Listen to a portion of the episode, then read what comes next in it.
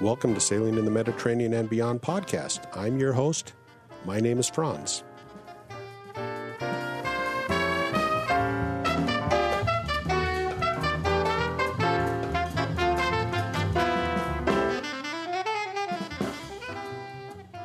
Well, this podcast is going to be the presentation I made at the ALTA Club. I'm going to do it in the form of an audio, but I'm also going to put the slides that I used for this and put it in my YouTube video, and I will give you a link to that YouTube video in the show notes for the podcast. But before we get on to that, let me thank my sponsor, Sailrite. Since nineteen sixty-nine, Sailrite has been equipping you with everything you need to sew for your boat, from biminis and boat covers to upholstery work and even sewing your own sails. Sailrite is your one-stop shop for fabric, sail and canvas kits, tools, hardware, and sewing supplies. Sailrite is also the maker of the patented UltraFeed sewing machine, a portable heavy-duty machine that can handle all the sewing jobs for your boat and more. A passionate crew of D I Y ers, Sailrite produces high-quality, free how-to videos to empower their customers to turn their sewing dreams into a reality. I, you know, I've been a member of the ALTA Club since the nineteen nineties. It's been great being a member here. There's so many interesting people here, and there's so many stories to be told by members of the ALTA Club. And I'm looking forward to hearing more of them. Well, tonight we're going to talk about two things. First of all, we're going to talk about podcasting and my particular podcast, which is called Sailing in the Mediterranean and Beyond. And then we're going to talk about one specific summer, because I had to choose one, uh, and that's the summer of two thousand thirteen. So there was a time back in the day when you had to use your imagination to to to decipher and, and paint pictures in your mind, and that was what I call the first golden age of radio. Well, the only golden age of radio as far as I'm concerned, and that was back in the nineteen twenties and thirties. And early forties, before we had the cathode ray tube come into our living rooms and take away our attention and eliminate our imagination. Once the cathode ray tube came in, everything was in black and white or color, and you threw away your imagination. And, and I've always been a fan of audio. Well, right now we are living through the second golden age of audio, and that's what I call podcasting. And podcasting has been around since two thousand four, but it really didn't get going until iTunes was invented by Apple, and they allowed anybody that wanted to create a podcast to upload their podcast R S S feed into the iTunes directory and allow anybody that wanted to listen to it to, to choose or not to choose to listen to what you created. So anybody can create a podcast. It's not limited to me or you or some big corporation like we had K S L come in here and talk about one of their episodes. But anybody that wants to create a podcast can create a podcast. And it doesn't really require much of an investment.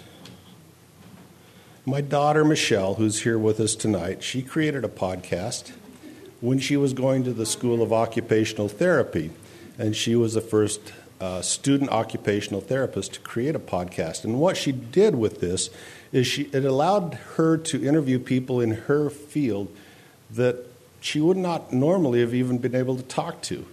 And I think it led directly to her first job. And once she got her first job, they told her to shut down her podcast. And so she's thinking of starting another one right now. So anybody that has a story to tell and is willing to talk by themselves into a microphone for hours on end can create a podcast. So I created in uh, in, ni- in two thousand four, I think this is probably my f- third or fourth podcast, but I started, I decided I wanted to talk about my passions, and my passions are sailing. And I decided I wanted to talk about my experiences and what I had done over the years sailing in the Mediterranean. So So I set up the podcast, Sailing in the Mediterranean and Beyond. It's, it was originally just Sailing in the Mediterranean, but I ran out of subjects, so I had to extend it beyond the Mediterranean. And my objectives were, first of all, I wanted to share my sailing stories. And once I ran out of those, I had to start expanding out. And then, so from that, it led to me interviewing interesting people and let me meet interesting people. It created a community. And my wife and I went sa- went to uh, went sailing this summer, but we stopped over in Amsterdam, and one of my listeners and I went out to dinner that night. We went out to dinners. And it motivates future sailors. So that was the objective of me creating this podcast. I'm on episode one hundred ninety-seven. And every now and then you get, you, when if you create a podcast and you're out there long enough, you actually generate what you might call as superfans. And these are people that actually write a review of your podcast. And, you know, it's like any dog needs to be petted once in a while. And that's that's what we get. That's what we get as podcasters, because we're not doing it for the money. Very few podcasters can make money at doing podcasting. We're doing something else. I mean, my I'm a registered investment advisor, but this is what I do. And I put out a podcast. I try to put out one new one a week. So every now and then you get people that actually write reviews of your podcast. And as a general rule, I have some pretty good fans out there. I started uh, podcasting in two thousand twelve. Uh, since then, I've had about seven hundred, well, almost eight hundred thousand downloads since since I started podcasting. And if you assume that I spend about an hour on each podcast, if you actually assume people actually listen to the full podcast, that's an amazing amount of hours that I have somebody's attention for. If you th- and I threw this up here because um, I, I host my M P three files at a company called Libsyn. And in two thousand seventeen, they changed the way they kept their statistics. So anything that was downloaded before two thousand seventeen is on a different screen, and this one's since two thousand seventeen. But even my first podcast, as you can see here, is still being downloaded to this day, one or two a month. Not a lot. People discover your podcast, and they go back and they download your entire library, and that's what people do. I've had some interesting interviews along the way. This is um, Tracy Edwards. She screened the movie Maiden at Sundance last year, and I went up and I interviewed her personally in face, which in face-to-face, which is unusual because most of my interviews are done over the phone or over Skype as a general rule. But I sat down with her up at Park City and interviewed her for uh, the movie Maiden. And Tracy Edwards was the first woman to to organize an all-women crew to participate in the round-the-world whitbread race. And this is, of course, she was a lot younger when she did it in nineteen eighty-nine, but this is uh, when she got the crew back together for the making of this documentary. Also, I interviewed Skip Strong. Skip Strong was the captain of a six hundred eighty-eight foot oil tanker. And he was sailing, well, he was moving a cargo along the coast of Florida when a, when a big storm came up, and there was a mayday call by a barge that was hauling, a, um, I think, one of the uh, booster engines for the space shuttle. And it was bringing it around, and the mayday call went out, and he was the closest boat to, to render assistance. Now, in maritime law, you are required to Uh, render assistance to save lives, but you are not required to render assistance to save property. But he took it upon himself to render assistance to try to save this barge. And the fuel cell on this barge was worth fifty million dollars, which led, in maritime law, to the largest maritime award in history. At that time, I'm not sure if it's been passed since then, but he was a in- very interesting interview I did with him. And then this guy, Rory McDougall. Rory McDougall sailed this tiny catamaran around the world, for the most part alone. And and it literally took me seven hours to get his full story out. So it was actually seven episodes. And it's actually, I get emails from people all the time saying they really enjoyed this series of podcasts that I did with Rory McDougall. So I built my boat behind my house in the Avenues. It took me five years to build my boat. And then I launched it in Bellingham in nineteen ninety-one. And then in ninety-seven, I brought it back to the Avenues to do some more work on it. And then I shipped it from the Avenues to Hampton, Virginia, where I sailed it across the Atlantic.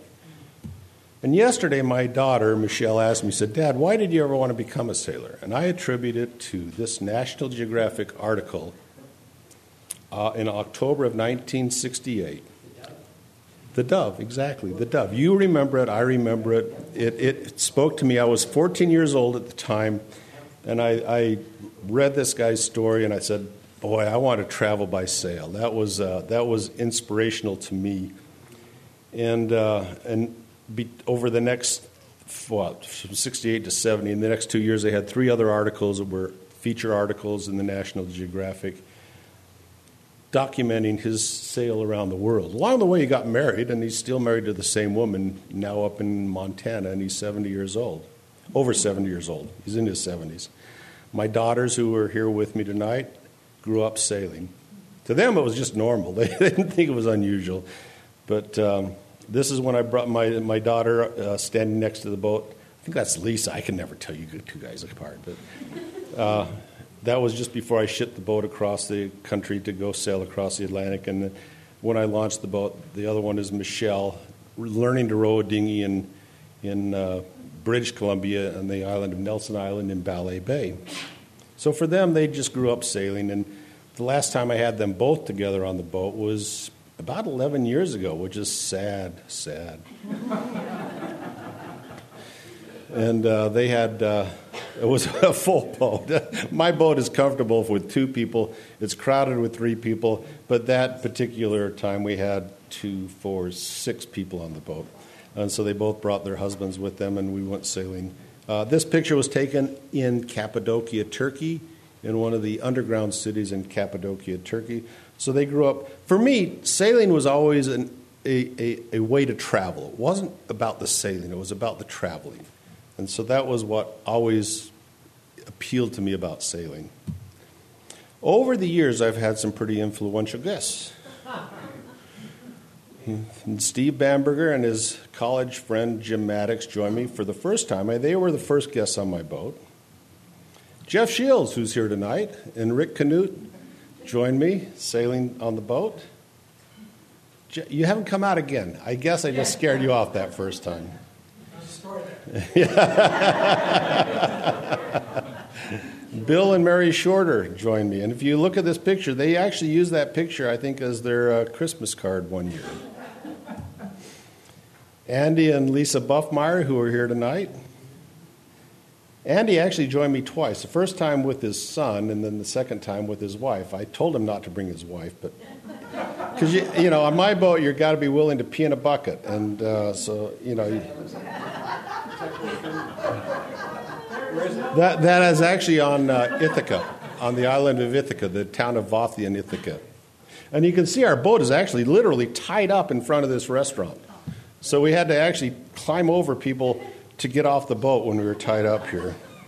And and the people the, the people that were eat, dining at the restaurant when we pulled in helped us tie up. So it was kind of cool. Then Nick and Yvonne Travis, they're here with us tonight. Mark Corbin and Mike Allgood in improper poses.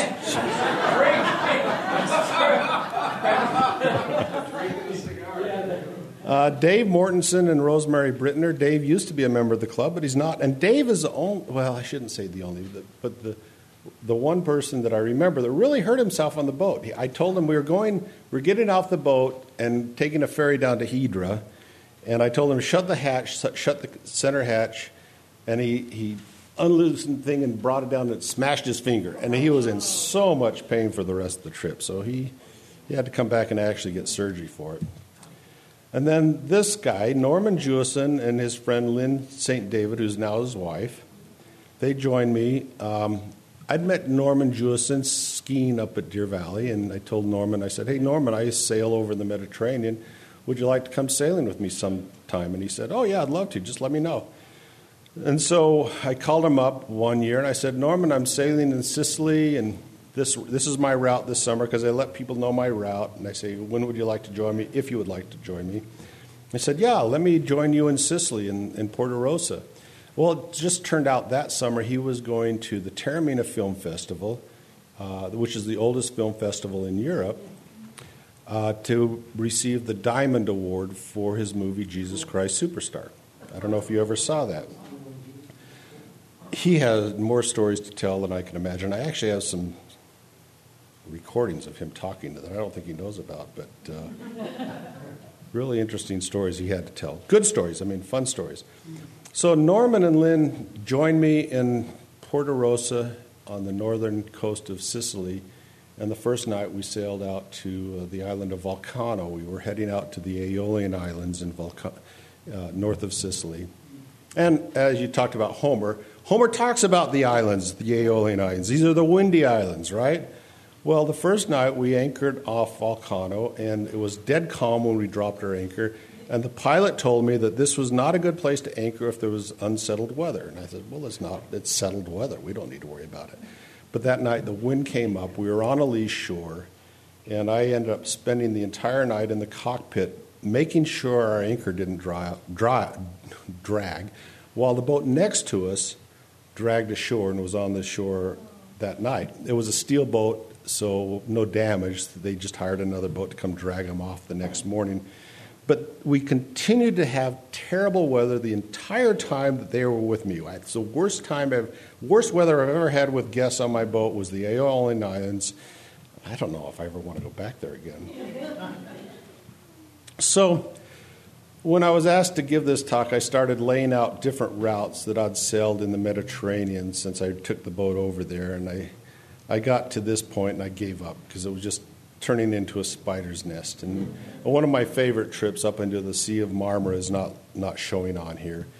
But I decided there's no way I can talk about sailing in the Mediterranean. So I had to narrow it down to one specific summer. And the summer I'm going to talk about is a summer in the lower corner, or the lower part, this white outline, and that was the summer of two thousand thirteen. And in the summer of two thousand thirteen, I had uh, five different crews. The first crew, which is the work crew, was Roger Schultz and Kevin Iyer, and none of you know them, but, but these are people I could abuse, and I did. Uh, and then I had a week where I sailed by myself. I always try to give myself about a week to sail solo to keep my skills up to date. And then Bill and Mary Shorter and Nick Yvonne and Yvonne Travis. And then my wife and Brandon joined me on the last crew. So this is the route we took that summer. We started out in Bodrum, and we worked our way around this big circular route and ended up back in Bodrum at the end of the summer. So the first crew, like I said, is the work crew. These guys have to work their butts off. And I always reward them with additional time on the boat. But it's, you know, everybody thinks sailing is cocktails and sunsets, and it's not. It is not cocktails and sunsets. It's a lot of work. So this is a partial list of what we had to do to get the boat in the water. We had to take the full cover off the boat and store it. We had to clean the boat. We had to remove the bowsprit and boomkin. And I built my original bowsprit and boomkin here in Salt Lake, but over the years it had, I started getting some dry rot in the bowsprit, and I could have probably ignored it, but to me that's a critical structural point on the boat. The bowsprit is what the forestay attaches to, and the boomkin is what the backstay attaches to. The backstays and the forestays and the shrouds are what holds up the mast. If any one cable gives way, then you could lose the mast, which could be dangerous and expensive. So I decided this year I was going to replace the bowsprit and boomkin.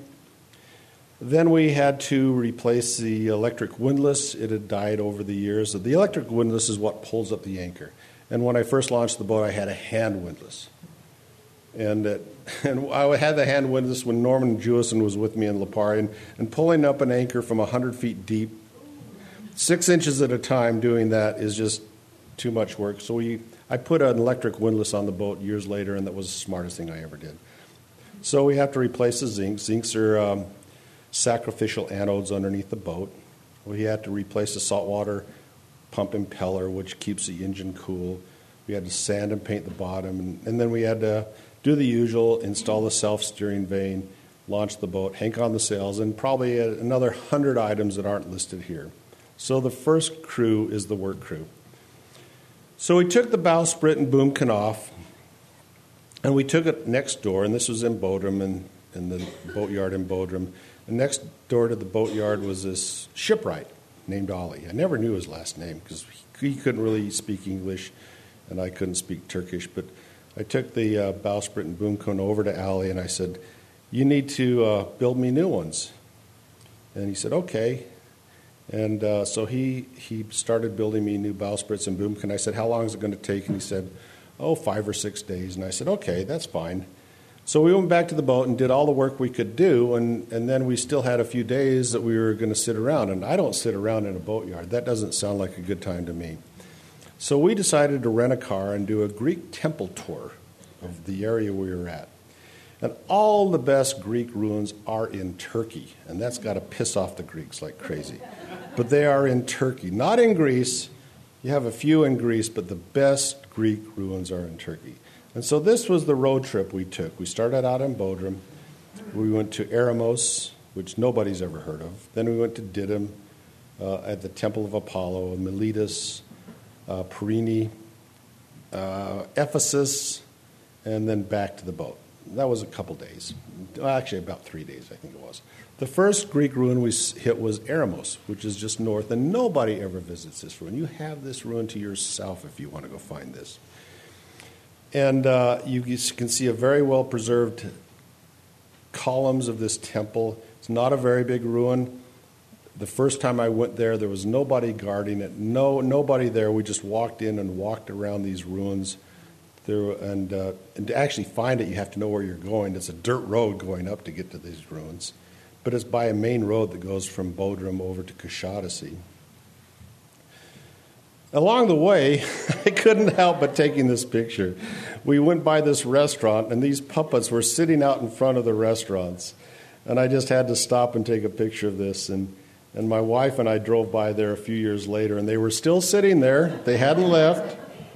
They had aged a little bit, but they were still there. And I think we actually ate at that restaurant, and it was okay. But, you know, that's what grabbed me was these uh, these puppets. Then we went down to Didyme, Temple of Apollo. A lot of people visit this, so, you know, you don't have this one to yourself. And then we went up to the Meander River Valley. And the word meander comes from the river down through Turkey, the Meander River. And we visited uh, my favorite ruin, which is Miletus, and then Perini. And back in the day, this is six hundred B C E, uh, these were port towns. So since six hundred B C E, this is silted in pretty much all the way through here. And uh, I think this was actually my first time visiting Miletus, but since then it's become my favorite ruin in Turkey. This is Miletus. It's got a huge freestanding amphitheater. It, it covers hundreds of acres. Um, the year we were there, it was very wet. When I went back with my wife, it was all dry. So I remember this picture here, this of the Agora and that column in the water. You have baths. You can wander around this. The day we were there, it was the three of us and three other people. That was it. All by ourselves, wandering around. This cow herder came up to us while we were walking around there and he said, follow me, follow me, follow me. We didn't understand what he said, but we followed him. And he took us out to this area out here, and you can see this rock, and he said, that's the lion. That's one of the two lions that was the entrance to the harbor at the time. He said, the other lion is in the British Museum. And we would never have found this without him showing us where it was because, like I say, this is a huge area that it covered. I want to tell a story about Miletus. It's the first in the first chapter of Herodotus. You will talk about he talks about the uh, king of Miletus, and I don't remember the whole story, but but what I do remember is a story by Nassim Taleb in one of his books, and I think the book was called Anti-Fragile, where he talked about uh, Thales of Miletus, who had friends that were, he was a philosopher, a mathematician and philosopher, and his friends were always teasing him about, you know, you, you don't ever make any money. You can't do anything. And Thales said, okay, I tell you what, I'm going to make some money. You guys leave me alone. He said, I said, okay, sure. Talk the talk. So the, that year he went out to all the olive presses in the area. And I've been through here, and I bought olive oil from this area, so they're still producing olive oil, and it's wonderful olive oil. So he went out to the olive presses in the area surrounding Miletus, and he said, went to every one of the owners and said, listen, I'm going to give you some money, and for this money, you have to give me the opportunity to hire you at your rates to use your presses. If I want to do that, I will pay you whatever you want, what your regular rate is. We establish that right now to use your presses. And if I don't exercise that right, then you can just conduct business as usual. Well, the olive harvest came in uh, spectacular that year. He exercised the first recorded option in history, and uh, all the people that had olives had to go through him to use the olive presses and pay whatever he asked for to use the olive presses. So Nassim Taleb, in his book, tell, says that's the first recorded option in history. So he went back to being a philosopher, and they left him alone. Then we go across the Meander River Valley. Oh, I want to back up here. So afterwards, spent the day traveling through Miletus or wandering around Miletus. We spent a whole afternoon wandering through Miletus. We go and find a hotel near near the Meander River Valley. And it's just the three of us in this hotel, and then a whole bunch of British bird watchers that had, that had, that had um, rented this hotel. And we go to dinner, and we're sitting at our table. They're all sitting at a big table, and you have not lived until you've listened to drunk British people imitating bird calls at dinner. So then we head over to Perini, which is a, another beautiful Greek ruin. This is a you know these five columns are the the picture, but there's lots of other things to see in there, and you've got all these pieces of the columns that are falling down, and it overlooks the Meander River Valley, and it's it's just gorgeous. And then we head up to uh, Selchek, which is next to Ephesus, and I just threw this in because this is a earthquake map of Turkey, and the darker the red, the more earthquakes they have, and we happen to be right over here near Ephesus, and that night we stayed there. Um, we had an earthquake, so I think that's the first, second earthquake I've actually woken up to from sleeping. So I just thought, threw that in here. So we head back. Kevin goes to Ephesus. I've been to Ephesus before. All the damn cruise ships drop off thirty thousand people a day to wander through Ephesus. Perini and Miletus are empty. And that's great. I love that. So uh, we went back. Our bowsprit was built. Our bumpkin was built. We launched the boat, and I sailed down, and I'm, I'm, I'm sort of running out of time. I don't know how long I have. We run down to Bozburun, and that's where Roger and Kevin get off the boat, and I sail over to Simi. I clear out of Turkey in Bozburun. Bozburun, by the way, I love to visit because in Bozburun, that's where they build these beautiful gullets, these beautiful wooden boats that you'll see sailing up and down the coast of uh, Turkey. That's one of the locations. They build a lot of them there. And me being a boat builder, I love to uh, to go look at other boat builders' work. Oops, wrong way. Anybody recognize this cliff on the left? That's where the background for The Guns of Navarone was filmed. The older people in this audience know what that is. Nobody else does. Uh, when I got to Simi and cleared in, the weather forecast was for very windy weather coming up, and I was sailing by myself. So I decided I need to find a protected anchorage to ride out the bad winds that were coming. I went around the corner to this fully protected harbor, and that's a monastery. I'd been here before. It's a beautiful setting, but if you're by yourself, it's pretty boring. I would have been stuck on the boat for a couple days, and I decided after the first night to head on up to Nisyros, which I'd never been to before. It's got a fully protected harbor. And I could tie up to the quay and get off the boat, and I had Wi-Fi at the near restaurant, and I could rent scooters, and so I rented a scooter and rode around the island. This picture on the right is uh, it was one of the, cor- the the main cora of the island. The coras are the towns up in the center at the top of the islands.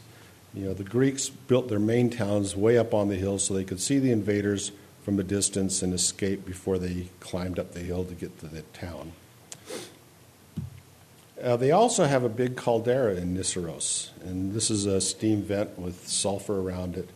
And the caldera on the right, I show just for scale how big this is. I had this whole caldera to myself until a bus came and unloaded a bunch of tourists. The storm came, and then I had a absolutely spectacular sail from Nisyros all the way down to an island called Elmia. And this is a desert island. There's nobody that lives on this island, but it's got a, a wonderful bay fully protected bay for anchoring, so if you're by yourself, you're always looking for easy ways to anchor your boat. But the pilot pointed out that on the island of Elimia, it had, it had been a, uh, an area that the Italian soldiers had barracked during World War Two. And on the walls of the barracks were graffiti that the Italian soldiers had painted on the walls. And I thought, well, this is interesting. This, and, and, and it's deteriorating fairly rapidly. So I went and found these barracks and took pictures of the graffiti on the wall. And I thought, well, this is really interesting. This is a piece of history that uh, that is just sitting there open and it's going to be destroyed in no time at all. Took a bunch of pictures. I can imagine what the one on the left is. Uh, the guy's dreaming of being under a palm tree with his girlfriend, but I don't understand much else. From there, it was a very short hop over to the island of Kalki, and I'd never been to Kalki before. And Kalki is where I would go if I wanted a very quiet vacation. Uh, it's the island in the distance is Rhodes. Kalki does not allow any motorized vehicles on the island, so it's very quiet, very calm. Unfortunately, the harbor is dangerous. It's it pointed out in the pilot that uh, you only anchor in Kalki in, in settled weather. My boat is there on the left. I backed up and tied up. I tied up there so I could make a quick escape by myself if I had to, and I had to exercise that. And this is just a couple more pictures of Kalki. There's my boat there tied up at the, at the bay, or the, at the end of the wharf. And that night, the winds came up. I had to kick off and sail over back to Elimia. And, and these are the barracks that I talked about, where the, where the Italian soldiers were billeted over here in the barracks. And then I headed down to Karpathos, where Bill and Mary Shorter joined me. We rented a car, and we drove around the island, and we went up to this town called Olympos in Karpathos. And Olympos is known for its traditional uh, costume of the people that live there and the handicrafts of the people that sell. And so we're walking up the, the town, and there's people, that, that, you know, in these, these nice traditional costumes, and they're trying to sell you things that, and they are using their pidgin English to try to sell you something. So I was talking to this woman, and her phone rings, and she picks it up, and she speaks in perfect English. Oh, hi, Marge, how are you doing? What's going on? Well, it turns out that most of these people that live in Olympos uh, go back and forth to Baltimore. They go back and forth to Baltimore. They have families that own restaurants in Baltimore, and they go back and work in the restaurants and then come back to Olympos. So it's still a beautiful town. It's way up on the top of the hill, and it's windswept, as you can see. And once you get down to Karpathos, you're really, you well, once I left Nisyros, so you're really off the main track of most sailors. Very few sailors get down in this area. My next island is Casos. And You had to. We had to backtrack and get the backstory on why I was going to Casos to begin with. I went back to school when I was in my fifties. I was bored. I lead a boring life, and um, I wanted to get a degree in something other than business because I've been working in business my entire life. So I went back to get a degree in geography. And you know, the nice thing about the university geography department, if you can pretty much pick what you're going to write your thesis on, and so I did. Well, when I sailed into this island of Oinousses, now here we are down here. This is where Casos is, right down there. You see that? Okay. And Olympo, Oinousses is up here, just off the the west or east coast of uh, the island of Chios. Well, this is an island of ship owners. The, some of the probably the most wealthy ship owners come from the island of Oinousses. This tiny little island of not more than probably four thousand people has created the wealthiest ship owners in the world. And around the waterfront, you can see this, this wall over here. And what is that? That's the profile of a ship right there. So they celebrate their ship heritage. And along the waterfront, you will see these statues of past ship owners, Limnos, eighteen eighty-four to nineteen fifty-six. Here's another Limnos, and they have a maritime museum there, and they also have a maritime college on this island, a tiny little island. They also have a memorial for sailors that have been lost at sea. And I was looking at this a wall. And in World War Two, there was one family that lost six sons in World War Two. But I really enjoyed the heritage, and I thought, wow, that's interesting, that all these wealthy ship owners come from this one tiny island. Well, I had a, a client of mine that was from Plain City, Utah, and he told me the story of the trucking companies that come from Plain City, Utah. And little do we know, in Utah, the largest trucking company in America comes from Plain City, Utah, and it's the combination of the Knight and the Swift Transportation families. Jerry Moyes started Swift Transportation. Kevin Knight worked for him. Kevin, Keith, and Randy Knight worked for him and started Knight Transportation. And they started Knight Transportation, and then they merged Knight with Swift, and they are the largest U S trucking company. And then you also have C R England and Pride Transport that comes from Plain City, Utah. And I thought, well, this is interesting. There's concentrations of economic power in these little locations. Well, that was what I decided to do my thesis on, was the concentration of the Greek shipping industries in these little communities. And if you start going down this path, you run across this woman, Galena Harlafsis, and I met with her. She's published a lot of information on the Greek shipping families. And I met with her, and she said, Franz, you really need to talk to um, Elias Kulukundis. I'll introduce you to him. He's from the island of Casos. And so I took the time and met with Elias Kulukundis at the Metropolitan Club in New York, had lunch with him. They're a reciprocal club of ours. And he had written this book, Feast of Memory, which talks about the first time he went back as a Greek American to visit his home island in Casos when he was in his twenties. And this is just a fascinating read. It tells you a lot about the Greek culture. And so that was why I was heading down to Casos. And here we are approaching the uh, the uh, harbor of Casos. And there's Bill and Mary looking out at my boat. Good sight. And uh, and then this is me looking back at where they were sitting. They were sitting right up here in this little cafe there. But it it was not, to me, it was a really big let, letdown. It really, they really didn't celebrate their culture, at least not on the waterfront. I was never able to get up to the Cora. The main town is probably about five miles away, and I never had the time to walk up to it, but it was a bit of a disappointment. So we continue on. We sail on over to Crete, and we rent a car, and we drive around the island of Crete, and we visit the main Minoan Museum on Heraklia, like every tourist does that visits Crete, and then we drive up to this beautiful, beautiful mountain valley way up in the hills, and along the way they take this picture.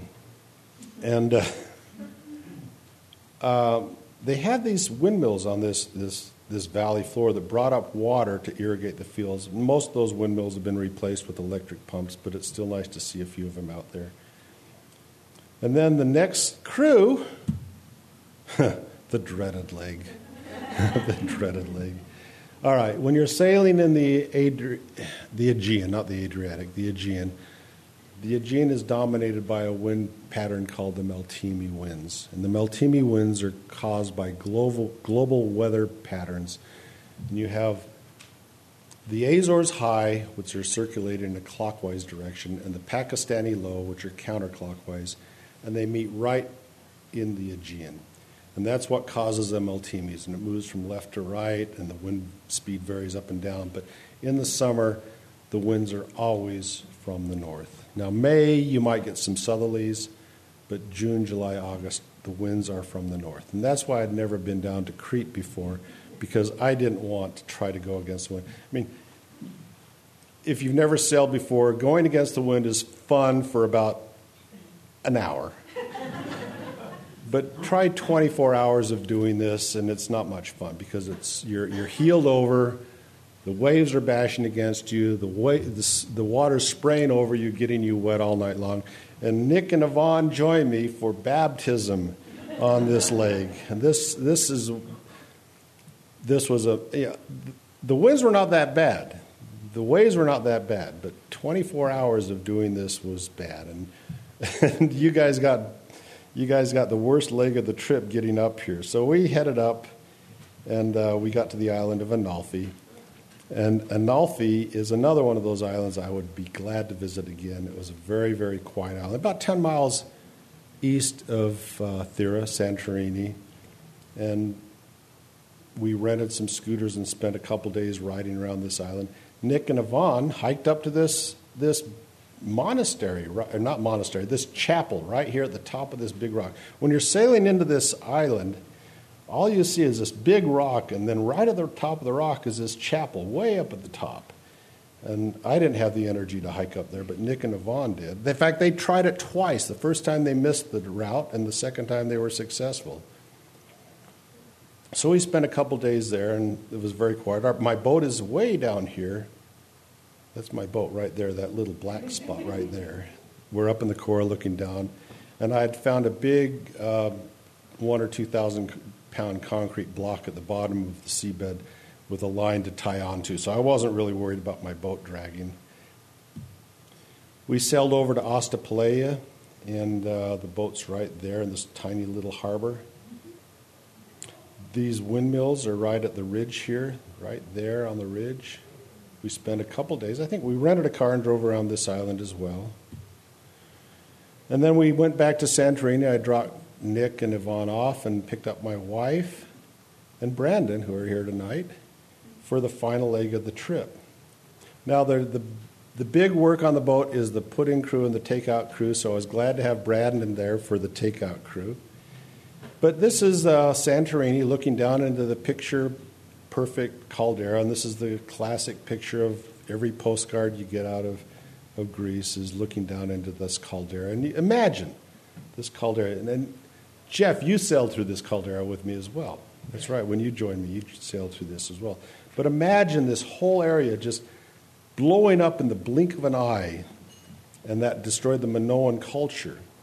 And this is the caldera that's left over as a result. So this uh, this picture on the left is looking down into the caldera, and the picture on the right is us sailing through the caldera. And, and this is where we took that other picture, way over there. So you can see, imagine how how huge this caldera is in Santorini. We sailed from there uh, up to Eos and then over to Amegoros. We visited this um, this monastery on the side of the hill. This is another classic monastery. It's built right into the cliff, and you have to hike up to get to it. And uh, once you get to it, they'll give you some water and an aperitif. And this is how they get the water up, with these mules right there to the left. I wanted to leave a little time for talking, but the final leg with the family was uh, Thera, Eos, Amegoros, Levithia, uh, Liros, Kalminios, Kosh, and Bodrum, where we put up the boat. That's the leg, and I'm open to questions. Yes, Lisa. So the question was, how many of the islands have I been to in the Mediterranean? I have no idea. I tried to start counting them, I gave up. It'd be easier to list the ones I haven't been to than the ones I have been to. All right. Ron, Ron, I have two questions. You didn't talk much about your vessel. Maybe I missed it. Is it a catch, sloop? So the question was, what type of boat is it? Is it a sloop, catch, cutter? Cutter? It's a cutter. It's a cutter. It's got a staysail and a, and a uh, have you ever had the chance to read the book Maiden Voyage? So the question was, have I read Maiden Voyage, the story about Tanya Abbey? And I responded that I'm pretty sure that I interviewed her, and I went back through my podcast, and I didn't see that I actually had interviewed her, so I reached out to her, and I will be having her on a future podcast. Yeah. See, you talk about Bob Pilot. Is that a book, or are you hiring harbor pilots? So the question was, what is the pilot I keep referring to? No, the a pilot is a it's like a travel guide that you buy specifically for for for the areas. And everywhere you sail in the Mediterranean has different what you call pilots, and these are basically travel guides written by people. And you just generally call them pilots. Jeff. I've talked about that many times, yes. Yeah. When Jeff was with me, it's the only time I've actually... Yeah, it's the only... We were on... We were... Forget the name of the island we were on, but... Uh, what was it? Well, Eremos was the city, I think. Yeah, it was just east of, of uh, Mykonos. And uh, you know, you got off the boat. I couldn't get off the boat. There's a big harbor with a lot of traffic in and out of the harbor, and and I let you and, and Rick off the boat to go explore the city, but I didn't feel comfortable leaving the boat, so I stayed tied up to the seawall. And uh, you got back on the boat, and we started heading out to go over to uh, Mykonos, which is about fifteen, twenty miles away. And as we were heading out the island, it's a strong wind is starting to build, and a customs boat comes up to us and motions for us to tie up next to him. And so we tie up next to him. He says, "Oh, give me your passports and your papers." And I said, "Okay, passports and papers." We're sitting there, and he goes back and do it. And we're drifting in this the, this big harbor, and we're tied up to this big steel boat, and we're sort of drifting. And he get, he comes back and says, "Okay, come over and come come tie up to the sidewall and come into our office." And I said, "Listen, is there something wrong? Because if I tie up to your wall, my boat is in danger. Is there something wrong with our papers?" He didn't say anything. He just went back, got my papers and passports, and gave me, "See you later." I think he was looking for a bribe, and we just don't know how to give bribes. Yeah. Comments from Buckmeyers and Travises. So the question was comments from the Buckmeyers and the Travises, the people that had sailed with me that were in the audience. Yeah. What was your well, what was your memories of the trip? Well, it was, it was an unbelievable experience. I had never sailed before. Yeah, you got baptism by a miserable night. Yeah. Our trip was from Crete overnight, and it was I mean it was an incredible experience. I, it was scary as hell, frankly. Because you went to sleep. He said the only thing you have to worry about is that one rock. I think I remember is when they, when the uh, sun started to come in, and there were, um, there was life, there were birds, and you came up and said, "These birds never touch land. There are birds that just live, you know, they live out in the water." And just, I realized this was a world that I'd never experienced before. It was just, just incredible. Lisa? Uh, just fabulous memories. Every little island that we visited was just so, um, uh, it, well, like Nick was saying, it's a totally new experience, something I've never done before. And we would pull up just like in a picture and, and just dock right by a restaurant, and we'd go find a little restaurant, have breakfast. Um, it was a fantastic experience. I, I have wonderful memories. I'm very grateful. Uh, I, I've been to Greece six times with Nick. And this is the best way to do it. And here's the pattern. You got to understand the pattern. Get up in the morning, have a little coffee, get ready to go, hold the anchor, then you sail or motor along for three to four hours. You pull into another little Greek harbor, you tie up, you walk over, and you know, use the facilities. Mm-hmm. That's right. Next uh, restaurant. And you have dinner there, you get on Wi-Fi, and then spend the night. You get up the next morning, you have a cup of coffee, you're at a Greek restaurant, sort of put the boat together, and you go on to the next one, three to four hours later. It's delightful. Do you have reservations anywhere? How do I set it up? No, I mean when you're switching, changing harbors, you know. No, no. In, in Greece, no. And probably in the, uh, in, in the Adriatic, you might want to do that ahead of time. But this summer I sailed the entire Adriatic and went into the most crowded anchorages in, in Italy, in Venice, and I didn't have any reservations, so no, I usually don't make reservations. Very serendipitous. And one more thing, you inspired our youngest son, who went with you before I did. Right, yeah. You... And he has now become quite the sailor. He, he owns a sailboat with some buddies, and he goes out and fishes all the time in the San Francisco Bay, and, and he's taken me out several times, and yeah. Well, that's one of my goals. That's right. Yeah. Thank you. Yeah. Yeah, you went with me twice, Andy. That was great. I didn't think, you know, I didn't think, yeah. I usually caution people to bring their wives. I say, listen, if you don't like camping, don't bring your wife. This is not, this is not luxury camping. Yeah, it's really, yeah, literally camping on a boat and being willing to pee in a bucket at night. I mean, I have a head on the boat, but the people, the forward compartment where you sleep is covering up the toilet. So during the night, if you need to get up to go pee, you got to go pee in a bucket. And I'm sleeping right next to you. So, I mean, and it's a little awkward for some people. Yeah. Harrier is one of the gym rats. How do I sign up for your next trip? Yeah, well, I, you know, I, I, I like to invite people out to go sailing with me. I enjoy sharing an experience. Usually it's a... When then? Yeah, okay. One other question. Yeah, go ahead. What's the scariest situation you've ever been in? The most life-threatening situation? Well, that, that's easy for me to remember. No, the customs was minor. That's just bureaucrats. When we sailed across the Atlantic, we ca we were about three days away from the Azores. We left the uh, east coast of America, and this was a miserable crossing. It was literally a miserable crossing. We had, of the twenty-two days to get to the Azores, eighteen days was in stormy weather.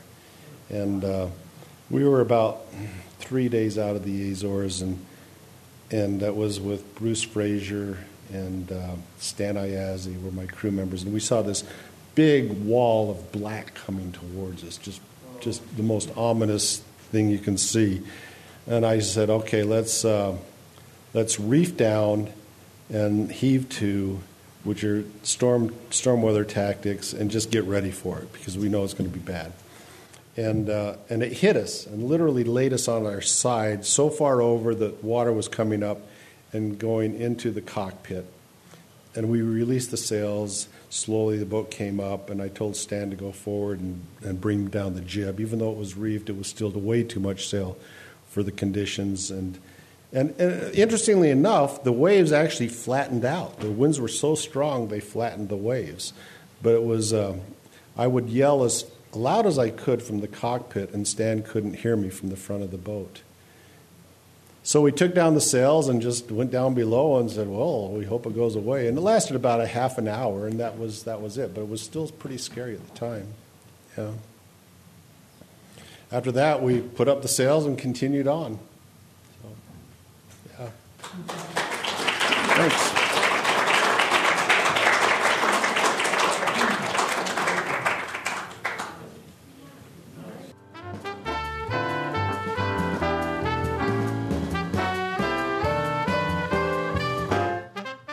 Life is short. In the end, all that really matters is the memories you make. So make a few. Go sailing.